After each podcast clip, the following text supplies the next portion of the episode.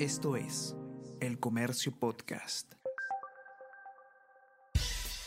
Buenos días, mi nombre es Soine Díaz, periodista del Comercio, y estas son las cinco noticias más importantes de hoy, martes 5 de abril.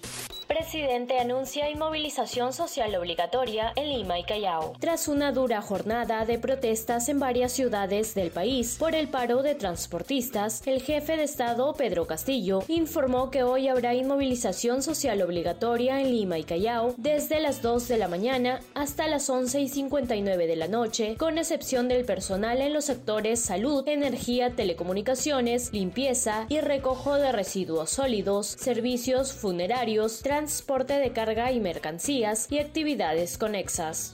Ministro minimiza cifra de víctimas que resultaron de huelgas. El ministro de Defensa, José Luis Gavidia, se pronunció sobre la cantidad de muertos en las protestas en Huancayo. Son cuatro muertos, uno que no pudo ser auxiliado en el hospital, un niño que se cae del puente y dos accidentes de tránsito, nada más, señaló el ministro.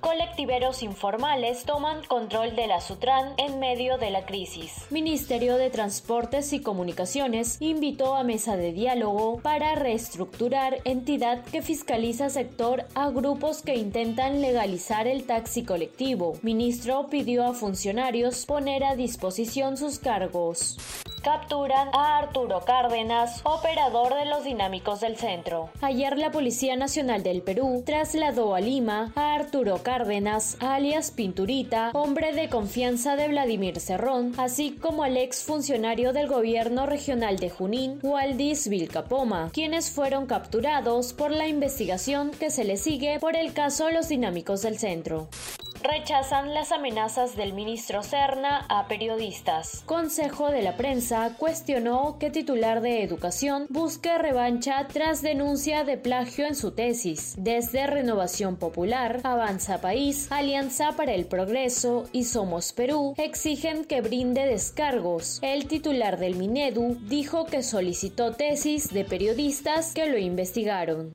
Noticias lanzamientos y últimos avances en el mundo tecnológico con Easy Byte, podcast de tecnología del diario El Comercio, conducido por el periodista Bruno Ortiz.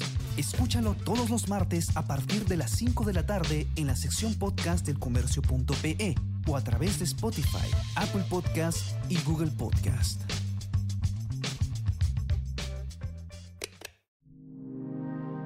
El Comercio Podcast.